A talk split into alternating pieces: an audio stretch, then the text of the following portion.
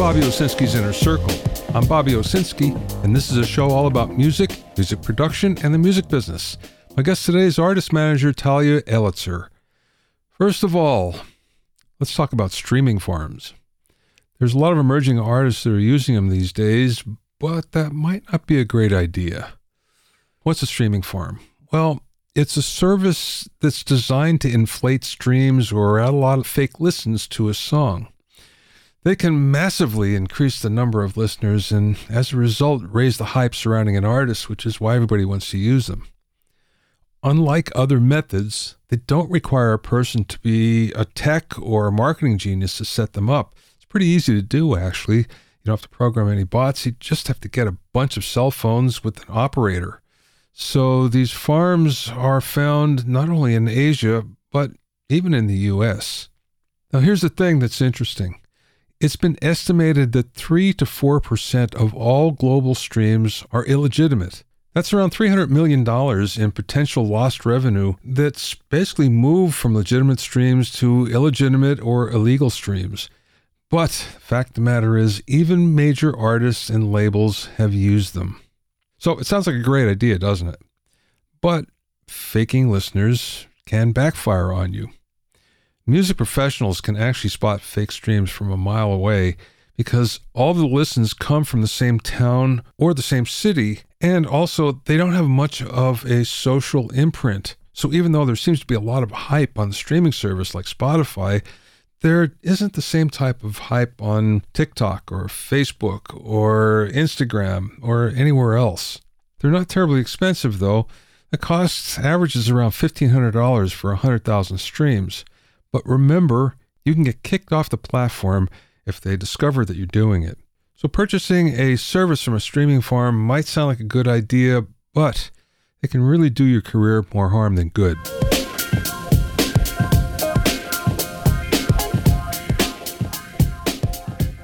If you have any questions, you can send them to questions at bobbyowsinski.com.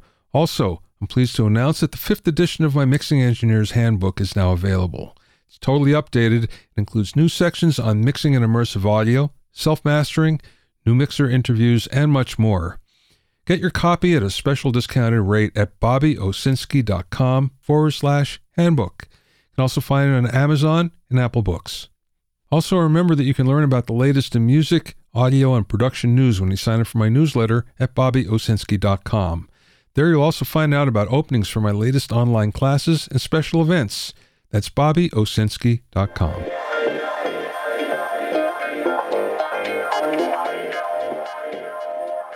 Now, there are so many music tech startups that are focusing specifically on using AI or artificial intelligence in order to get a job done. And when it comes to AI, there's a lot of people that are really afraid of it. And mostly they're afraid it's going to take their job away. But if you think about what AI is being used in today, maybe you won't feel quite the same way.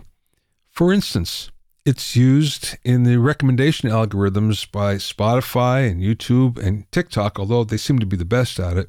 And they're using it to understand your music preferences so they can deliver better music that you'll like. But on the downside, you're getting things like deepfake soundalikes or creating a song that sounds just like your favorite artist. Now, on the upside, it can be used to help you create new chords and melodies and rhythms. It can help you compose a symphony. It can help you turn out your content faster, make music videos, which is really good at, and find copyright violators.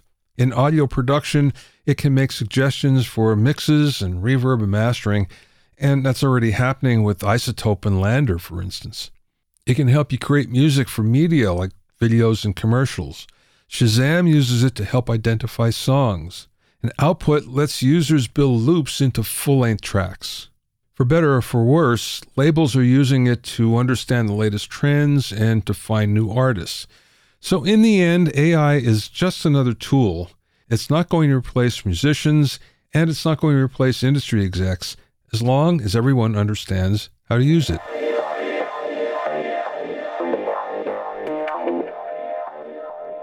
My guest this week is Talia Elitzer, who, along with her partner Nick Sylvester, leads God Mode, company that offers label, management, publishing, and creative direction services. God Mode has an unorthodox approach to artist management in that they specialize in managing artists that don't quite fit pre existing formats. During the pandemic, God Mode was able to successfully stabilize their artists' careers and even help them achieve growth on streaming services and TikTok. They were even able to secure four Apple TV ad spots in the last 12 months. Before God Mode, Talia began her career at the giant WME, looking after tours for Britney Spears and MIA. She then left for a stint in A&R at Capitol Records, taking on projects for artists like Katy Perry, Beck, and Sky Ferreira. During the interview, we spoke about what it's like to start in the mailroom at William Morris, the importance of the artists being involved with marketing themselves, her view on Web3, and much more. I spoke with Talia via Zoom from her office in Los Angeles.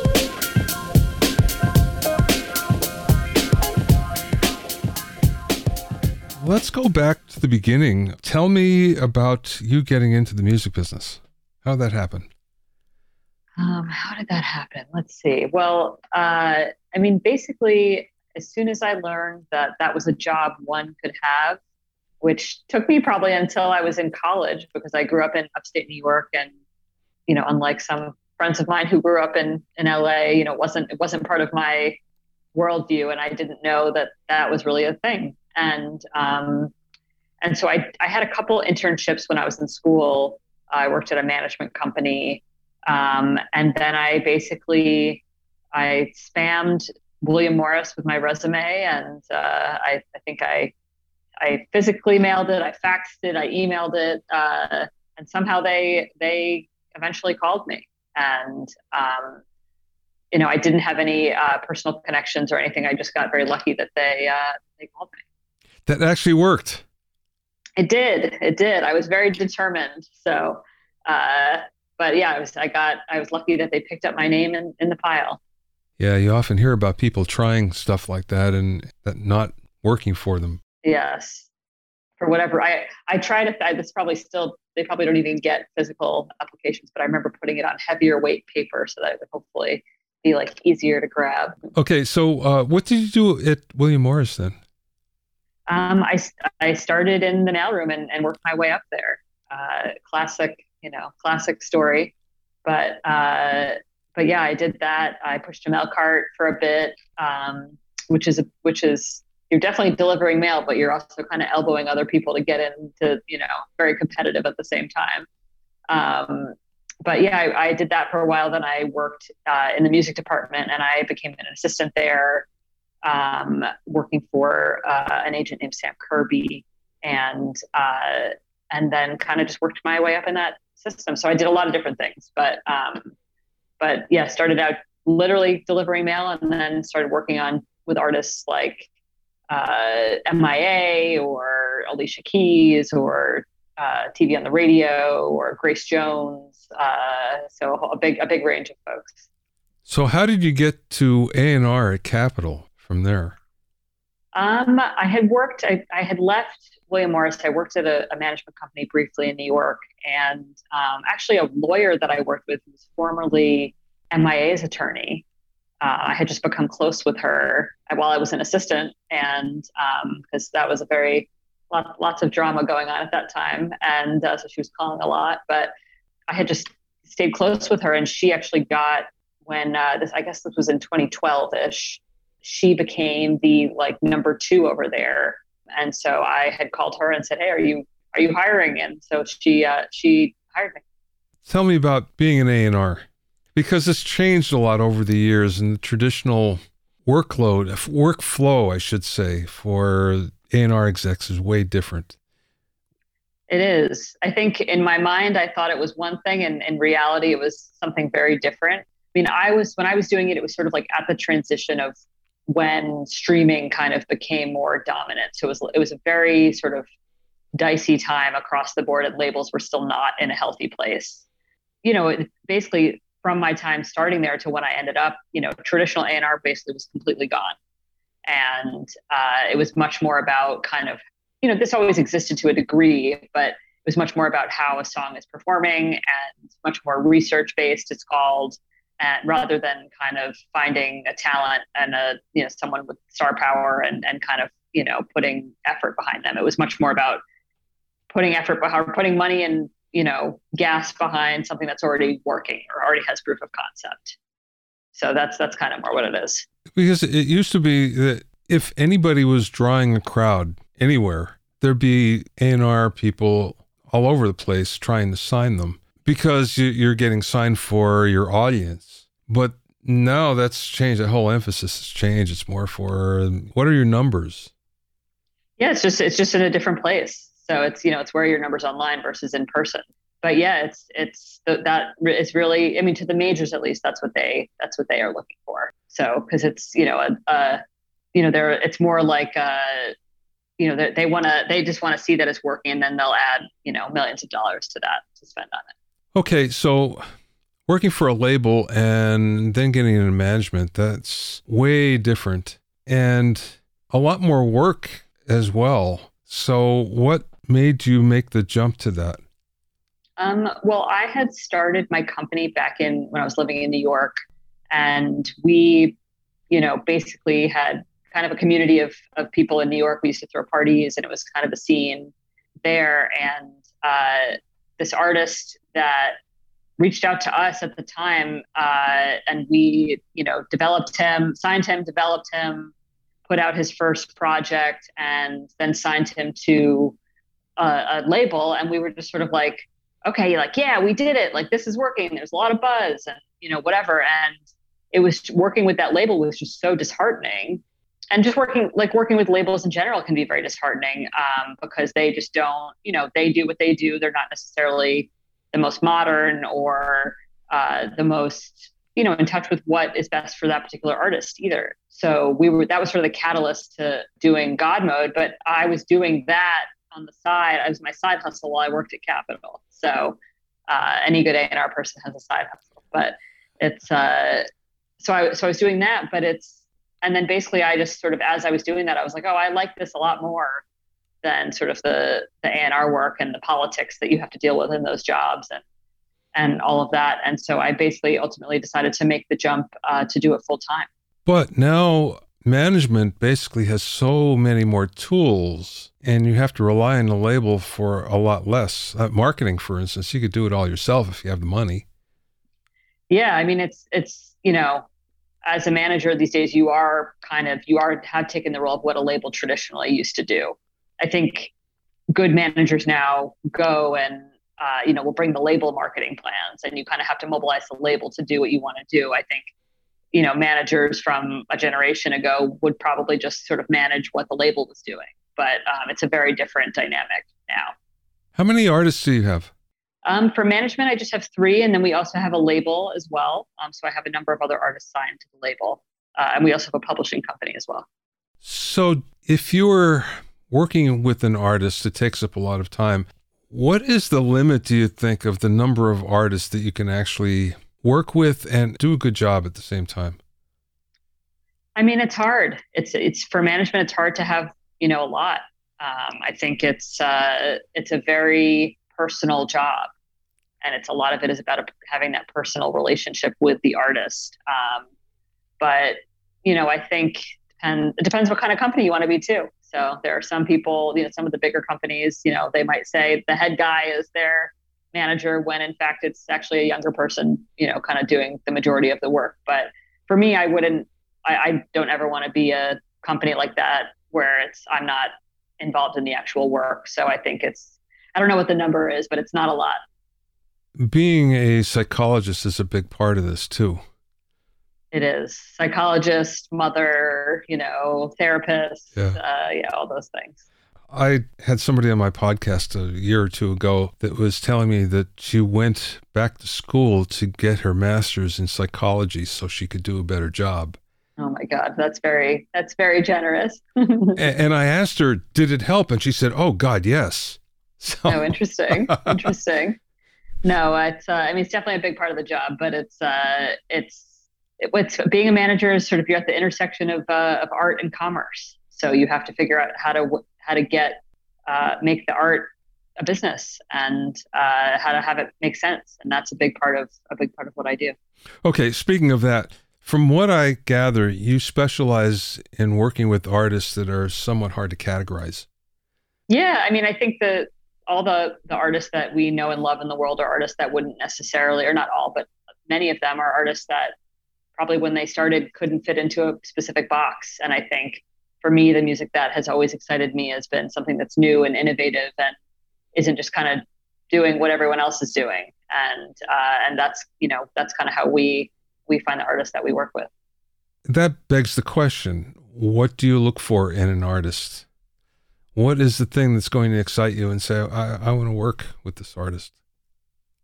I mean, I don't know that there's a specific answer, but I think if I had to to say one one sentence that kind of encapsulates it, it's obviously the person needs to be talented. They need to have uh, that sort of star power going for them. But even more importantly, it's they have to have a really strong work ethic, and because it's it's a really really really hard job to be an artist, and you know, I've been in situations in years past where I'm working harder than the artist is, and that just never works out well. So I think that's the biggest that's the biggest thing I look for, which is hard to suss out, you know, in the beginning, but it's that's a really important thing. Yeah, let's talk about that for a second because artists, if they had their their way, they would just create. They don't want to think about marketing. They don't want to think about sales. They don't want to think about anything except creating. But the ones that are are successful, those are the ones that tend to, you know, spend the time on these other things or even like doing those other things. Mm-hmm. So, how do you find that? Um, I mean, I I don't. I think it's pretty impossible to be an artist in 2022 and not be interested in those things. And it's like a very unpopular thing I have to say to all the artists that I work with. That's almost cliche at this point, but it's it's important to be doing all the social media stuff. It's important to be thinking about how you want to present yourself, how you want to market yourself, and and all those things. And you just it's pretty impossible to have a have a career without doing those things in this day and age. I know one of the things that is difficult for an artist is when they're using social media because just using it is one thing, but using it to promote yourself or using it strategically is something quite different. So, mm-hmm. how do you coach them into doing something that's more helpful than just being there? It's it's an always an ongoing challenge. You have to figure out a way to make it. You kind of have to make it a, another creative endeavor, honestly, and think about it under those terms. Because if you don't, it'll just feel really bad really quickly. So um, there are teams that we work with that help with that, and but it's really about you know uh, we work with one artist who is really really incredible at that and he when even when he's writing a song is thinking about okay this is how i want to roll it out or this is how i want to mm.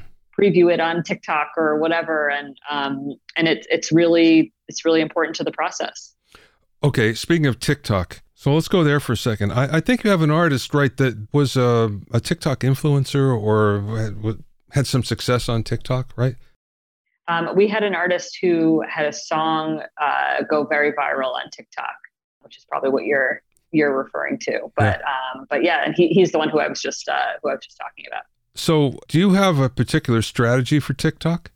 Um, I mean, it honestly, it's it evolves constantly. Uh, when we, I, I have tended to use it less now than I have in the past because it's pretty oversaturated now. But um, back in 2019, I was, you know, kind of before Lil Nas X blew up there, I was very big into it but now it's it can be more challenging to break through. So if I use it, I'm using it very sparingly and very deliberately rather than just doing a wider campaign. You don't do ads, do you? Uh, sometimes I do. Yeah, definitely. So it depends. It depends on what kind of what the goal of a specific campaign is. Sometimes it's just an awareness campaign, um, or sometimes it's uh, it depends. But yeah, I definitely do ads. Where do you come down on the album these days? Because there are many that think it's an obsolete concept that's not required anymore, or, or at least not to think about it in the same way that you once did? I mean, I don't know. Maybe I'm old fashioned, but I still think it's very important.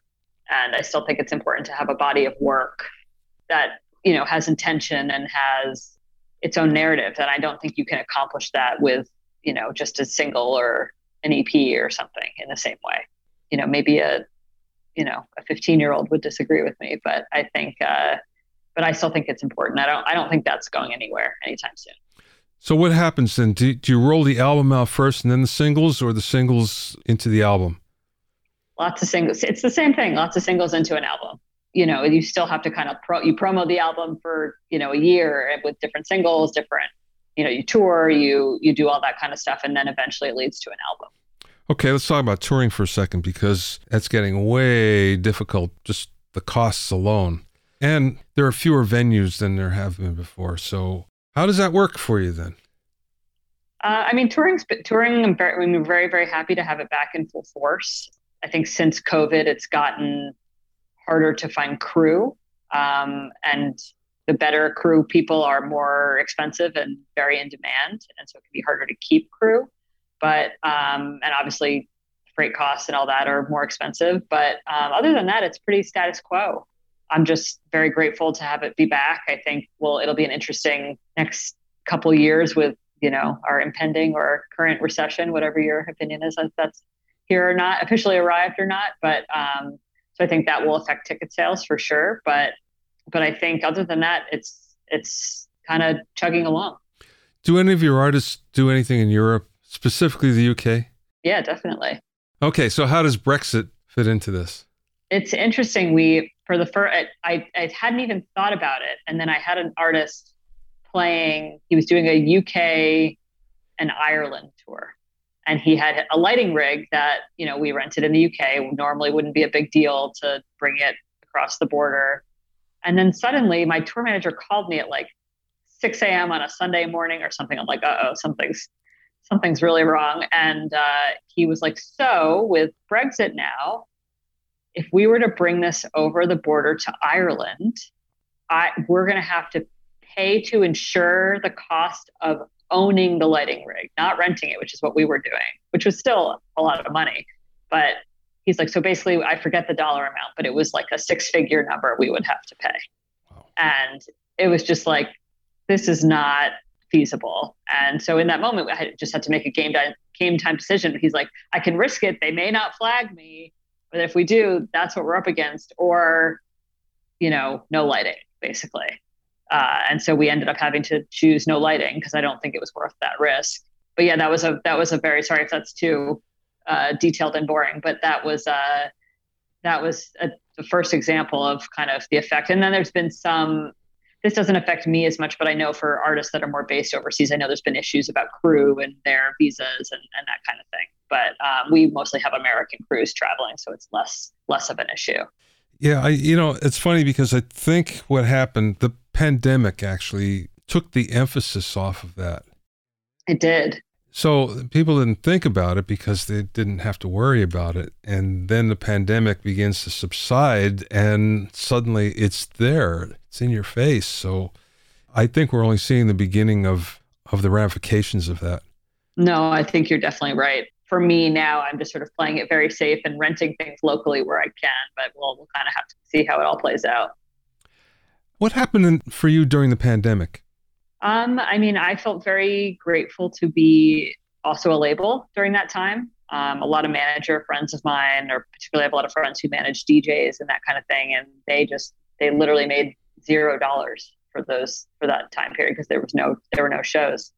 So I mean, I tried to just think about it very as creatively as possible or as a challenge. So I had an, I had an artist who basically was supposed to play, you know, every major festival. He's a developing artist, um, really get his name out there by touring and you know supporting different artists. And he, but basically, instead of we weren't able to tour, obviously, but instead of doing that, he was asked to feature on a lot of different uh, other artists' tracks. And we basically just said yes to everything, and even stuff we didn't really want to do. But it's uh, but it, algorithmically, that put him in front of a lot of different types of people. And so, you know, then Spotify's going to show him to this person's audience or this person's audience. And his numbers like i probably grew five or six times what they were at least and um, has really put him in a position. So his this artist name is Channel Tres and he you know he was going to be playing coachella pre-pandemic and then played it in april when it finally happened. And there were probably 30,000 people there who showed up for his set. And it was just like oh it's kind of unnerving because you don't know first shows that he's played and he really grew in the pandemic. And then we're like oh i guess people people know him now. So you know it was cool to see stuff like that. Wow. But we also made for other artists we made a lot of merch and did special specialty merch drops and that kind of thing or uh, just tried to really keep keep the flow of music coming. You've been pretty lucky with Apple ad spots, right? yes, they they have been very good to us uh, over the years. I think our the music that we work with tends to be very I don't know what the word is. It's just just their their their cup of tea, I guess. So, did they find your artists? Yeah, I mean both. I think you know I know a lot of them, the people that work there and who, who work on this stuff. But Apple, particularly, you know, even more so than ad agencies or other even TV shows and movies. Like there's it has to go through so many rounds of approvals, you know, at that company, and so it's uh, even if you know someone and they're like it's going to go through, that does not mean it's going to go through. But uh, but yeah, we've gotten we've gotten very lucky. It's funny because I have a couple of friends that work there in very high positions, and the conversations we have are really one way. They'll ask me questions, you know, fact finding essentially. I'll ask them questions, I get nothing back. Right, right, exactly, exactly. I also think they don't. A lot of them don't know. It's very siloed there too. Yeah. So they kind of know what's what they're working on. But yeah, it's always we, we do a lot of work with uh, Media Arts Lab, which is their agency, and then also people at Apple directly uh, who work on that stuff. How about your deal with Hipgnosis your publishing deal? Yeah, I mean we we're a pretty vertically integrated company, so we a lot of the music that we make happens here in this building that I'm in right now. We have an office and then two studios as well. And so a lot of the same people tend to work on our stuff. And so we wanted to just be able to sign different types of writers and producers and be involved on that side because we're, we're involved in that anyways. And so, um, yeah, we had just been in touch with this company, Hipgnosis. They have been wonderful and are people that are really sort of interested in doing things a little bit differently and thinking about things differently. And so we started uh, started working with them uh, just at the top of the year, actually.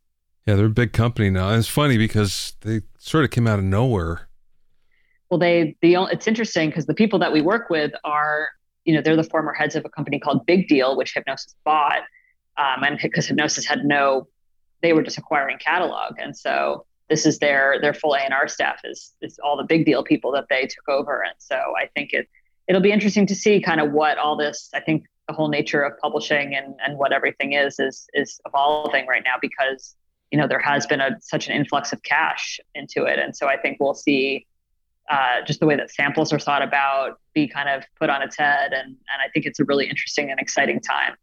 Um, but I love being involved on the on the more creative side of things, and so it's just a fun way for me to for me to you know have my hands uh, you know be able to roll up my sleeves and and and that side of things a little bit more. Are you looking at Web three or NFTs? Yeah, I mean, it's if had you asked me that two months ago, I would have been maybe more enthusiastic before the market totally tanked. But but yeah, I mean, I think it's I think it's definitely still in its infancy. But I think it what's exciting to me is that you know the way that Web three and the way that NFTs are sold is all about having a much smaller community or smaller fan you know number of fans, but you could have just a couple thousand fans, but those fans are very enthusiastic. So you can earn a living as an artist and you can cultivate a community of just much fewer people and really have a thriving career. And i think that's really interesting to me because i think you know you could have 2000 people who really give a shit or you could have a million instagram followers who don't really give a shit. And uh, to me i'd much rather have fewer people who give a shit. And i think that's how you have a sustainable career. Um, and we talked to i was talking to an artist who's a friend of mine who i don't work with. And he's like, yeah, I feel like I have people who like kind of like me, but they don't, I don't know that they really care about me. And so I think that's a lot of the work that we do across the board is really trying to cultivate that type of fan. And uh, like we work with an artist named uh, JPEG Mafia, who he makes like very sort of uh, alternative rap music, uh, but his fans are obsessed with him. It's like a really intense cult following. They try to they you know they follow his every move. He tweeted this he wrote this what does that mean you know? And so a lot of the work that we do is really rewarding them.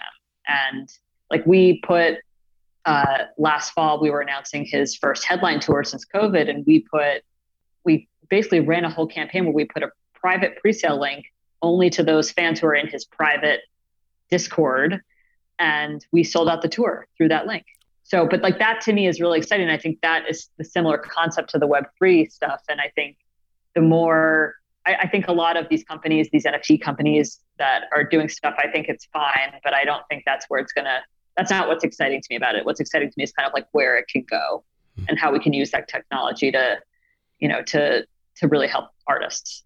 Yeah, I think the predictions of what it's supposed to be are not. I, I'm not so sure how on the mark they are. No, I totally agree. I think it's a little, it's a little, there's a lot of hyperbole going on, but it's, uh, but I think the technology is exciting. And I think, you know, we'll see what happens after we come out of this slump because I think a lot of the people that were spending money in that world are, have stopped. So we'll, we'll have to see. I think the, I think the technology and the actual, what the actual thing is has to catch up with some of the ideas. So maybe this time we'll, you know, will be used for that. Yeah. Last question, Talia. What's the best piece of advice that you've received, business advice that maybe somebody imparted to you or maybe you just learned along the way? I think this is, I, I had been talking about this recently with a friend of mine that I think the people that you start out with are people that, you know, you follow through your whole career. And some of the people who I literally delivered mail with are now some of the biggest agents and managers and, and all that. And I think, you know, if you if you behave with class and integrity and all that, I think that really goes a long way. Uh, and I think, you know, if you especially in LA, there are a lot of a lot of big talkers and a lot of egos and, and a lot of that stuff. And I think if you if you put your head down and do the work and worry about the actual I think sometimes we also forget that we're making we're actually we're making art and the product is music and uh, I think if we do a good job and really, if the passion is there and you behave with integrity, I think that goes a really long way. You can find out more about Talia and God Mode at godmodemusic.com. That's God Mode Music, G O D M O D E, music.com. Remember that you can learn all about the latest in music, audio, and production news when you sign up for my newsletter at bobbyowsinski.com. There you'll also find out about openings for my latest online classes and special events. That's BobbyOwsinski.com. Thanks for listening and being in my inner circle. Remember, if you have any questions or comments, send them to questions at BobbyOwsinski.com. To listen to other episodes of Bobby Owsinski's Inner Circle, go to BobbyOwsinski.com and select the podcast tab, or go to bobbyoinnercircle.com, where you can find an Apple Podcasts, Amazon Music, Stitcher, Mixcloud, Google Podcasts, Spotify, Deezer, TuneIn Radio, Radio Public, and Podbean. At BobbyOwsinski.com and BobbyOinnerCircle.com, you'll also find the sign-in form for my newsletter and for alerts for new podcasts. This is Bobby Owsinski. I will see you next time.